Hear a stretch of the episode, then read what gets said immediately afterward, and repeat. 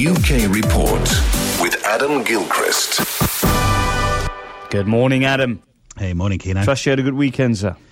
Yeah. Was it? Yeah.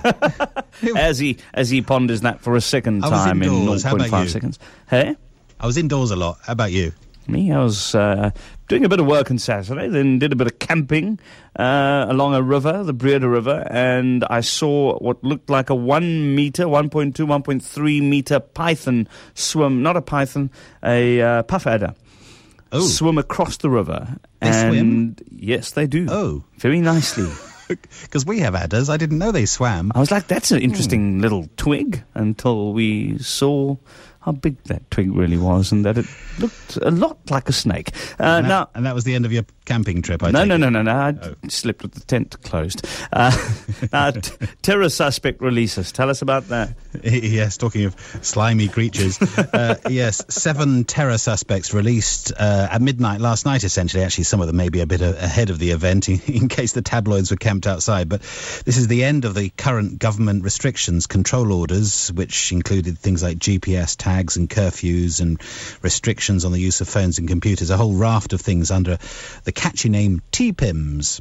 Uh, and the TPIMs basically have come to the end of their natural life. They're given two years to see if they worked, and pff, it's a moot point as to whether they work. But the point is, we haven't got anything to replace them. So these guys, they're they're in this grey area again. Uh, one of them spent a lot of time with five London bombers. Another spent a lot of time in a training camp in Somalia, and was picked up outside the London Olympic Stadium. There's a lot of suspicion attached to these suspects, as you'd expect, but nothing that can be proven. So they fall into that grey area where uh, the thought is they're probably up to no good, but you can't prove it. So what do you do with them? Well, now the control orders have ended. We're told they'll be under surveillance, except remember that bloke who disappeared inside a mosque, came out Yes. in a woman's burqa, hasn't been seen of since? He was under surveillance too, so it's not exactly foolproof. If anyone's got a fair and effective system, because this is the problem, of course, you can't just indefinitely hold people, or you are America and Guantanamo Bay, aren't you? Mm, mm, uh, the rest mm. of us have to actually answer to some human rights, and we don't seem to have a system yet that'll quite sort it out.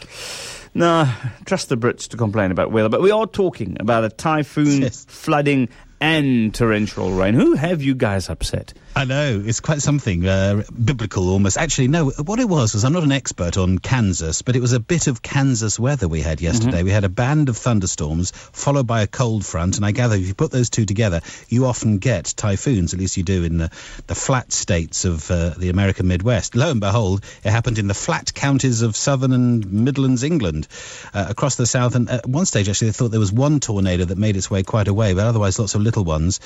Uh, they didn't kill anyone, fortunately, but they caused quite some damage around uh, in the southern counties and then up into sort of Birmingham area. But plus torrential rain as well, again. In fact, we're told we've got three days of torrential rain in some parts, and in some parts, like Somerset, for instance, beautiful con- county of farms and wetland marshes, but a bit too wet. They're knee deep in floods and have been for three weeks. And with more heavy rain, the, the thought is, you know, there are plenty of farmers who say, you know, when your land is three weeks underwater, everything dies in there. And so they're going under financially as well as uh, in terms of the weather. Not good, not good. Uh, beard growing. What is this? or firefighting? Really? What a choice. It's a choice. Uh, that's it. Yes. Uh, what we have is uh, big, uh, the big festival. Actually, you may have seen this because it gets featured in the odd film, the odd sort of odd British film, the Up Helly Aa Festival in the Shetlands, which is all about Vikings and big beards and loud music and lots of fire. Well, technically, it's a fire festival. So obviously, for a fire festival, you want your firefighters on standby. Well, in this part of the Shetlands, on the island of Bressay, they have only part-time firefighters, and but the part-time firefighters have all been growing big bushy beards for their Viking parts in the Up Helly Aa Festival. And lo and behold, they can't get the breathing apparatus on. so because of that, therefore, they can't have any standby firefighters, which is a bit of a concern that they, they can ship them in, as it were, from somewhere else, except somewhere else might need them too. So unless someone can persuade the uh, the half a dozen or so part-time firefighters to shave between now and tomorrow night, then they could be a bit stuck. I'd say. I wonder what you look like with a beard on, cycling that bike of yours. You should try it. Send us a photo sometime. There's too much drag factor with it. You've never seen a bearded cyclist on the Tour de France, and that's why. Thank you very much for that, Adam Gilchrist, and your UK report.